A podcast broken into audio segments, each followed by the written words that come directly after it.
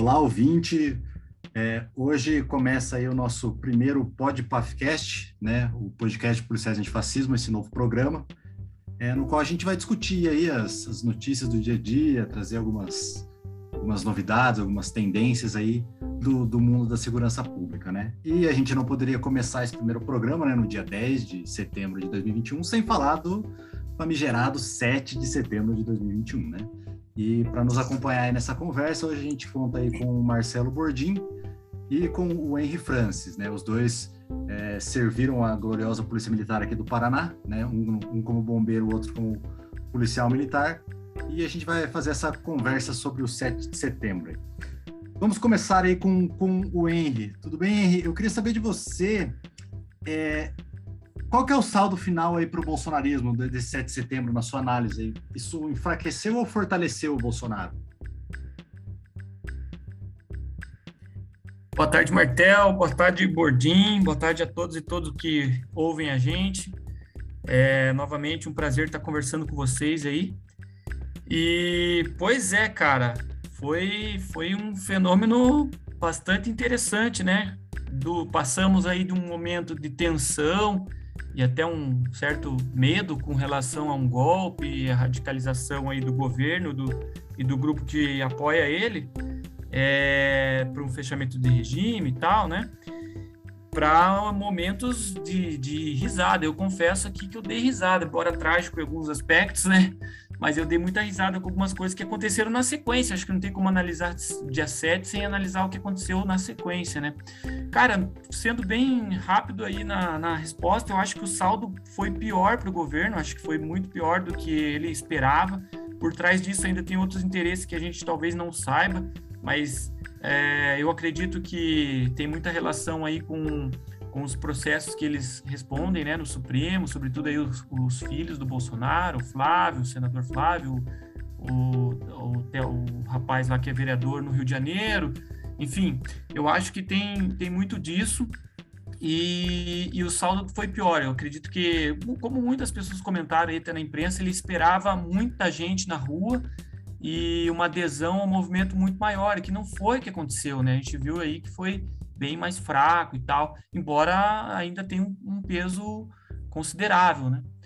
Mas acho que o saldo para ele foi pior, cara. É, eu também eu, eu, eu, concordo com a sua análise. Eu acho que ele saiu perdendo, né? Claro que eu não acredito que o Bolsonaro está morto, mas eu acho que não foi bom para ele, não. É... Bordinho, uma, uma questão assim que ficou muito clara, né? Eu acho que, claro, durante ali o antes do 7 de setembro a gente não sabia muito bem. Algumas pessoas que estão acompanhando o Bolsonaro mais de perto talvez já imaginassem que isso ia acontecer. Mas ficou muito claro no 7 de setembro que a ideia do Bolsonaro não era ele liderar esse golpe, né, para fechar o STF e tal.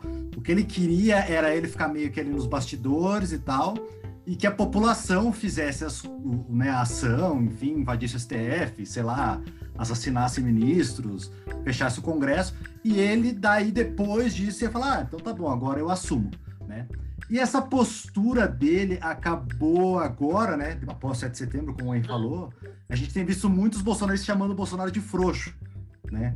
É, eu queria saber de você, assim, essa postura do Bolsonaro de esperar as coisas acontecerem e, e, e depois colher os frutos, ela te surpreendeu? Ou seja, essa fala de chamar o Bolsonaro de frouxo, é, como se eles não soubessem disso antes, é, é de alguma forma estranho? Ou seja, o Bolsonaro ele, ele já ele demonstrava uma coragem que ele não demonstrou nesse dia? Ou essa é, a, é o modus operandi dele que só aconteceu mais uma vez? Boa tarde, boa noite, bom dia, né? Depende de que hora o pessoal vai escutar, né? Saúde a todos, Martel, Henry, nossos ouvintes. Ele, eu não me surpreendo, né? Eu vejo isso com um recuo estratégico, né? Apesar dele ser um cara é, que parece que não sabe o que está fazendo, ele tem alguns assessores ali que devem dar aquela orientada, né? Mas foi um recuo estratégico, né? Como que é aquela história, né? É, ele deu uma recuada para pegar mais mais impulso. Mas eu vejo que muitos, né? As redes sociais estão fervendo, alguns estão é, indo contra, né? Mas tem muita gente é, apoiando, né? Essa essa recuada para para ele ver o que acontece na sequência. Mas ele já voltou a atacar, né, por exemplo, o ministro Barroso. Né? Então, é, eu não sei qual que é a, a, real, se foi o Temer que escreveu a carta mesmo, né? mas ele já voltou com a sua é, seu o seu ódio natural, né, destilando o seu veneno já contra ah, os outros poderes. Né? Então não, não, me surpreende, né? Como o Henry mesmo falou, né? O, o, essa coisa, não diria um bolsonarismo, né? Mas essa essa radicalização tosca, né? De uma direita tosca, ela tá, ela vai se manter, né, cara? Isso aí vai vai ser eu costumo fazer uma relação com o filme Bacurau, né? Quando as pessoas prendem aquele fascista no final e colocam ele num subterrâneo, né? Fecham uma grade e depois enterram, né? Esses fascismos, eles vão estar enterrados e volta e meia eles ressurgem, como agora, né? Essas pautas, é, se nós pegarmos o livro lá do, agora eu não me lembro lá do como funciona o fascismo, né? Se você ler esse livro, você vai ver que o Brasil vive um momento fascista, né? de, de, de pautas fascistas. Então, um pouco isso. Daqui a pouco ressurge de novo. Né? Então, não me surpreendo mais com a. Não me surpreendo nem com o ser humano, quanto mais com o Bolsonaro, né? Que não é quase. Deixa eu ficar quieto. É isso.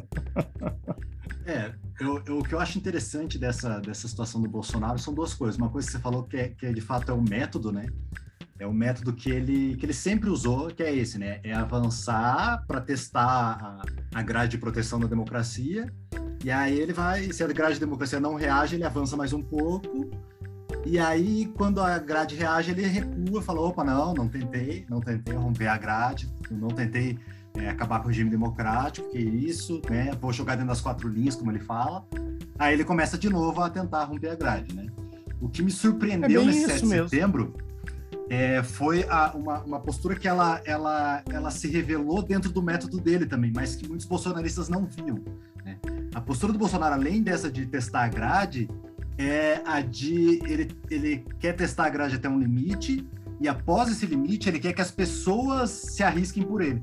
É tipo o que fez o Daniel Silveira, o Sérgio Reis, que é aquela coisa, vocês passam do limite mais do que eu, e aí eu vou ver o que acontece. Se vocês se ferrarem, problema de vocês, eu não pedi para vocês fazerem.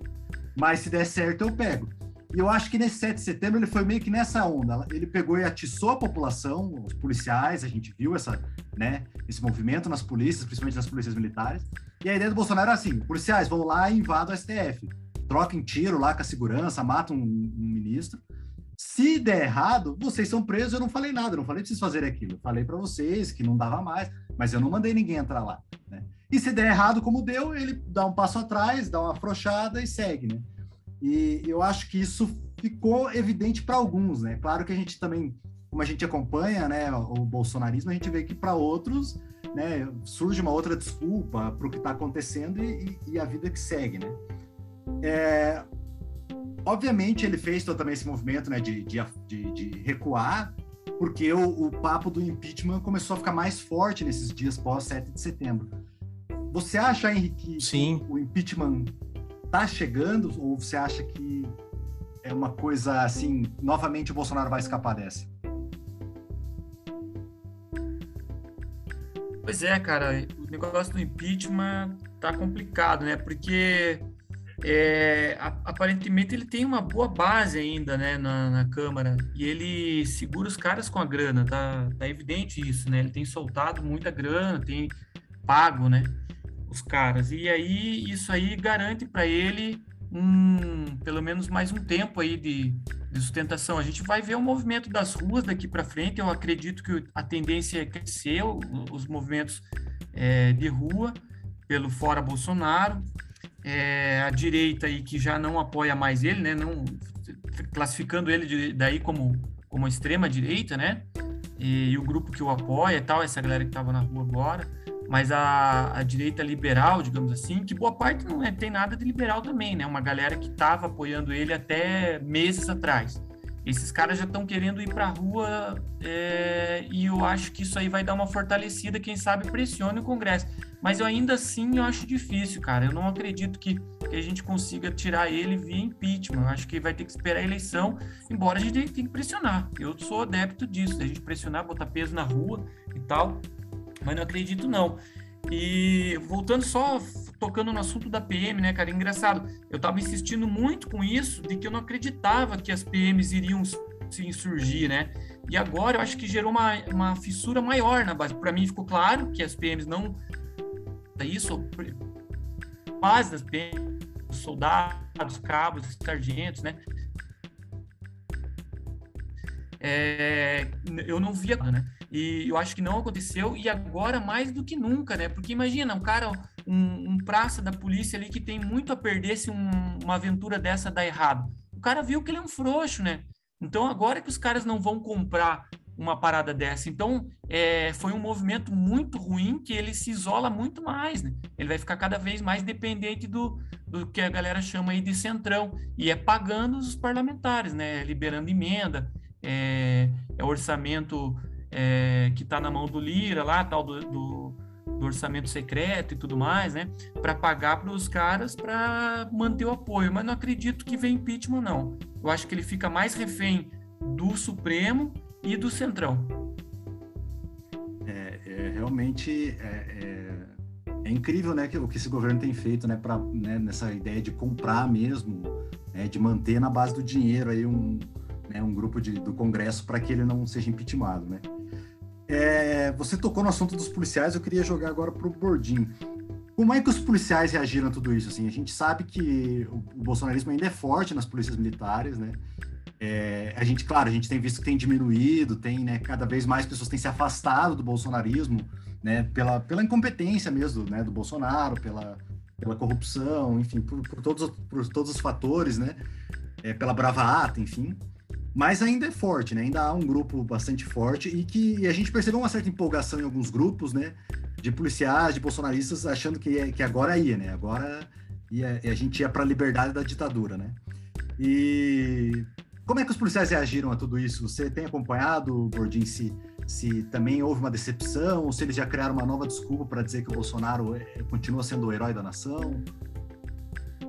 Então, até onde eu acompanho, eu vejo que há uma, há uma frustração, né? É, desses, desses policiais aí, mas alguns estão é, entendendo também como uma estratégia, né? Mas ainda há uma defesa muito forte. Mas veja, o que eu acompanho, é, por exemplo, em redes sociais, né, fazendo uma observação mais é, a grosso modo, é que é, os policiais que são base de apoio, entre aspas, são os que falam mais, né? Mas aqueles policiais que fazem, em tese, né, entre aspas, seriam oposição, eles ficam mais quietos nesses grupos. Então, é, eu acredito que é muito mais, é, isso dá muito mais visibilidade para esse grupo. Mas eu começo a achar que, né, acreditar que o, o, o apoio dele dentro das polícias está caindo. Até porque, veja, tem a questão do, do regulamento, né? Se o, o governador falar para o comandante, ó, puna esses aí, eles vão ser punidos, né? Então tem uma, tem uma relação também que tem que ser entendida como o, o governador, os comandantes vão fazer essas análises, né? Mas eu vejo que está caindo sim esse apoio, né? Até porque os, os policiais, de uma forma geral, né, como trabalhadores, estão perdendo seus direitos, né? Então, isso cada vez mais vai se tornar evidente, né?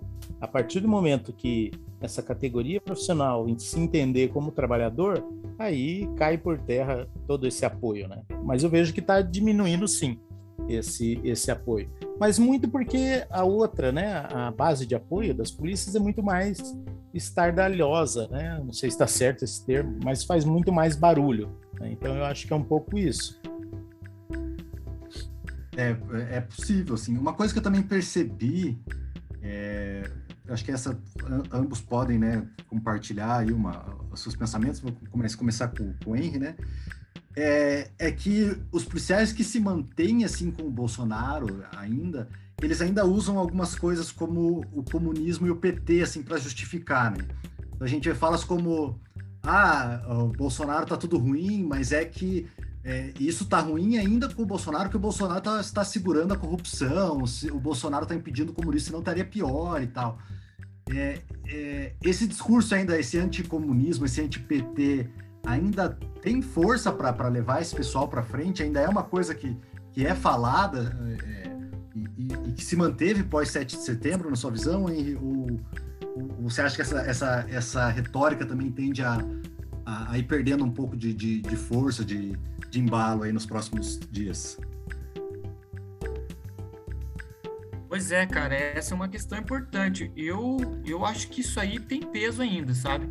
Eu acho que isso aí tem peso e vai continuar, que nem o Gordinho falou antes, é, esse fenômeno do bolsonarismo, né, que a gente tem chamado de bolsonarismo, mas o que, que é esse troço? É, para mim, isso aí, na verdade, é a reorganização da extrema-direita no Brasil, né, que são, é do movimento fascista, que a gente tem chamado de bolsonarismo, mas podia usar outro ismo aí, o Bolsonaro é só a figura pública, só a liderança do momento, né? Mas isso tem raízes mais profundas na sociedade e eu acho que esse tipo de discurso, ele cola bem, esse tipo de discurso anticomunista, antipetista e tudo mais, cola bem para essa galera, né? Então eu, eu realmente acredito que isso aí vai continuar por um tempo. É, a não ser que a gente tenha um enfrentamento aí com um programa de reformas radicais mesmo que ataquem as bases desse tipo de coisa, né? Que eu não vejo assim é, no curto prazo acontecendo, né? Mas eu acho que isso aí talvez dê uma esfriada no sentido da galera se recolher, porque foi muita vergonha, né? Assim, pelos vídeos que eu vi, essa, essa galera deve ter passado muita vergonha.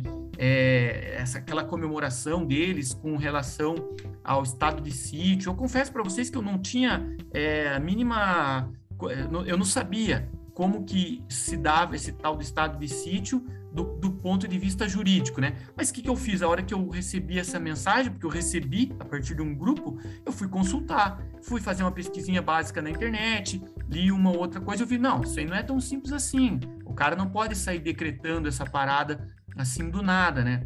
E aí a gente observa outras coisas, né? O, o presidente do Senado lá cancelou as duas é, sessões pós 7 de setembro e tal. Enfim, é, não tinha condições, e os caras acreditam, não tinha condições para implantar um troço desse assim. E, e, a galera acreditou a ponto de fazer vídeo, comemorar e tal. Imagine a vergonha que essa galera passou. Eu acho que muitos, a partir dessa vergonha, a partir de, dessa exposição que foi negativa, e daí o escracho, nesse sentido, acho que é uma arma política, né? A galera tirando sarro e, e falando mesmo, eu acho que tem até algum impacto é, para neutralizar eles, né? Porque se a pessoa tem um mínimo de bom senso, ela vai ficar meio na dela, né? Vai, vai, vai se recolher. Porque passar uma vergonha dessa publicamente, esses vídeos circularam o Brasil inteiro, quem sabe até fora do país aí circular esse tipo de, de vídeo. Mas eu acredito que eles vão continuar assim. Só que uma parte talvez se recolha porque viram que foram traídos e tudo mais e passaram muita vergonha, né? Eu acho que é isso aí, cara. Mas, mas passar vergonha, viu? Só. Mas passar vergonha é dessa turma, né? Eles não ligam. Eles, para eles tá tranquilo passar vergonha. Então, eu acho que assim, o cara ah, errei, ele vai jogar essa lá e isso vai continuar. E é. Marcelo, eles, eles veem uma vergonha e já querem passar, né? Pois é, bem isso. eu, eu, eu, essa, Corre essa lá que da... vão passar essa vergonha essa questão da vergonha é uma coisa engraçada, né? Porque é, ao, mesmo tempo, né, o bolsonarismo ele tem meio que esse orgulho da ignorância, né? Essa coisa tipo, você fala, não, mas né, há, bastante material científico mostrando que está equivocado. Ele fala, mas eu não escuto a ciência e eu tenho orgulho disso e tal, né? Umas coisas um pouco bizarras, assim. É, mas esse ponto da vergonha, ele, ele, me fez pensar em uma outra coisa, assim. Quando a gente começou o processo de fascismo, eu me lembro que eu ainda tinha Facebook, eu me lembro que alguns policiais eles vinham me procurar, eu, oh, nossa, legal, não sei o quê, conte comigo. Eu, pô, você quer participar do movimento? Eles, não, não, tipo, de certa forma, é uma vergonha, né? Talvez não seja a palavra correta, um medo, talvez, de se expor, de se mostrar. Então, eu conheço vários policiais que são de esquerda, mas que eles, eles têm essa, essa ideia de, né, que, que se relaciona com essa palavra vergonha, né? de falar, ah, eu não me exponho como um policial de esquerda dentro do batalhão, como o próprio Gordinho falou, né, eles são menos barulhentos, né, ou seja, não falam tanto. É, será que, que, que, esse momento ele tende a equilibrar um pouco as coisas, assim? Será que tende a baixar um pouco essa, essa falta de vergonha desses bolsonaristas, e, né, principalmente no campo da segurança pública, que é a nossa, nossa discussão principal, e aumentar um pouco, é, a, ajudar policiais a perder a vergonha de, de, se exporem politicamente em outros vieses dentro da polícia, ou, ou, ou isso é uma coisa muito distante ainda da nossa realidade? Eu, eu vejo que é um pouco distante ainda, viu? Porque há um, um preconceito, né? É, até mesmo as pessoas mais esclarecidas, né, dentro das instituições, ela tem uma certa um certo preconceito, né, vou assim dizer, e, e também o medo, né, do, do, das perseguições. Veja, isso acontece também na polícia é, federal, na polícia rodoviária e por aí vai. Né? Não é uma uma questão única exclusivamente do, das instituições militares, né? Há um, né, a polícia civil, claro que nas polícias militares, né, nas forças armadas, é, o, regulamento é muito mais severo, mas eu vejo que é, isso tende a não aumentar? Como nós vimos, né, quando nas eleições é, municipais, né, principalmente no norte e no nordeste, os policiais sendo perseguidos, né, por sair candidato pelos partidos considerados de esquerda. Né? Não vou falar que são totalmente de esquerda, porque é, não são, né? Mas se nós pensarmos essa polarização, eu vejo que vai, vai continuar é, essa, essa certa resistência, né? De você se declarar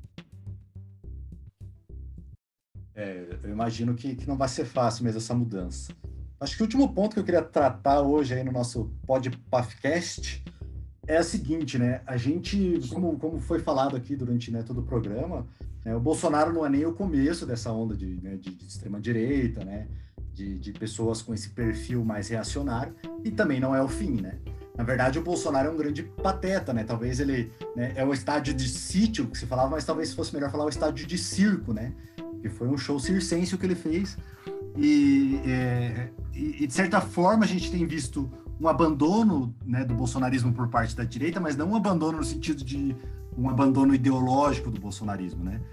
É, tanto que a gente percebe que, por exemplo, há muitos partidos que estão contra o Bolsonaro, mas que votam em quase todas as medidas que o Bolsonaro, né, uma, na figura do Paulo Guedes, decide a favor do Bolsonaro. Ou seja, as pautas à direita e até mesmo de extrema direita vão continuar, né? E, e, a pergunta que eu, que eu queria fazer é o que vem depois do Bolsonaro, né? A gente tem corre riscos aí de uma, uma extrema direita mais organizada e, e, devemos ficar atentos a isso ou o Bolsonaro é, é o fim ou né, um enfraquecimento muito forte desse, desse, desse grupo, desse movimento, né? E teremos aí um, um governo, um congresso mais à esquerda nas próximas eleições. Como é que você está é, olhando essa, essas tendências ainda? Ah, eu acho que vai ter um, um, desdobramento aí dessa luta, né, cara? Eu acho que é uma luta de, que vai levar algum tempo ainda. É, como eu, eu disse no começo, acredito que a gente tem que propor um programa mais radical, de reformas radicais aí do Estado, é, da própria economia e tal, que atinjam as bases desse fenômeno, né, dessa reorganização, porque para mim é isso, eu, de, eu defino dessa forma, que o bolsonarismo nada mais é do que a reorganização da extrema-direita no Brasil. Então pode levar o nome qualquer outro nome, o nome não importa, o fenômeno que interessa, né? E aí esses caras se reorganizaram.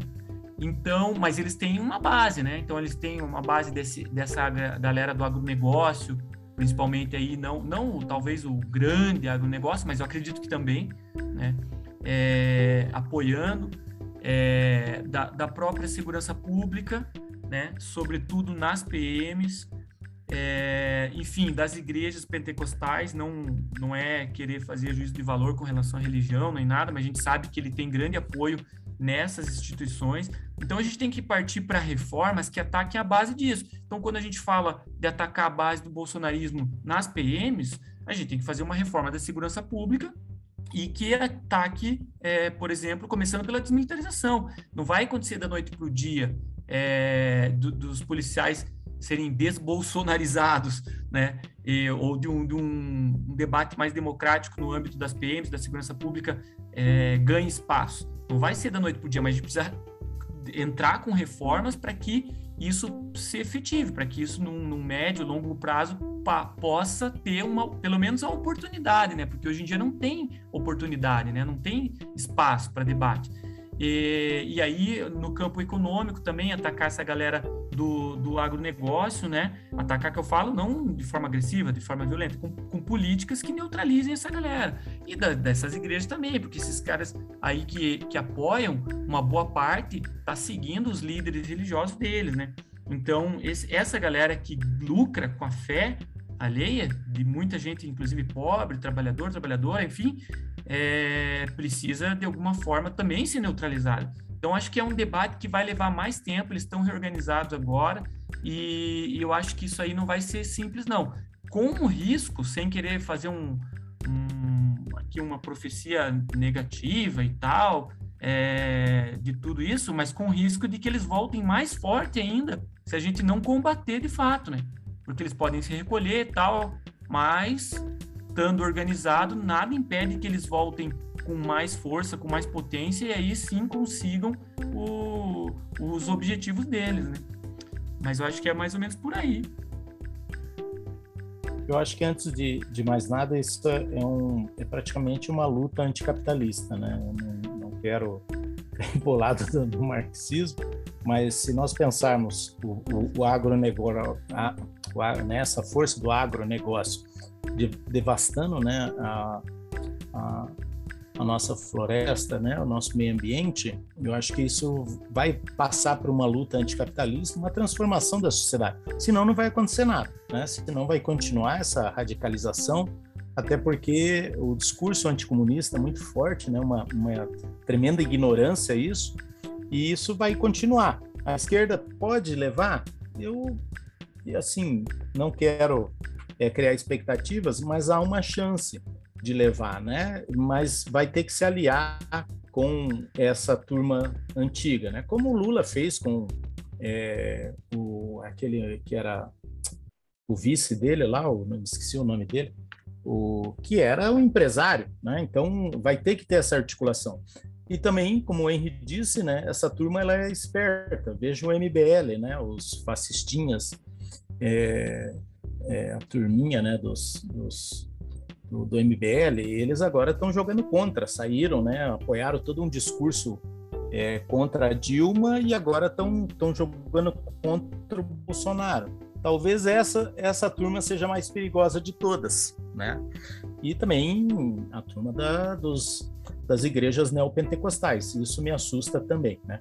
Mas eu acredito que nós vamos ter que dar uma guinada, repensar toda essa estrutura né, neoliberalizante é, no nosso país. Senão, é, é, vai continuar essa eterna luta né, entre eles e nós. Né? Como diz o título do, do, do lá do, do, livro sobre o fascismo. Agora esqueci o nome, né? Como é? Como agora não é. Mas é isso, né? Vai ser, é, vai ter que ser uma luta anticapitalista. É, você tocou num ponto aí que eu acho que a gente tem mais uns minutinhos e dá para tratar, que é a questão do Lula, né? É... Bom, a gente sabe que uh, as, as, pesquisas têm mostrado que, que, o Lula é um forte candidato aí, né, para ganhar as eleições de 2022, né?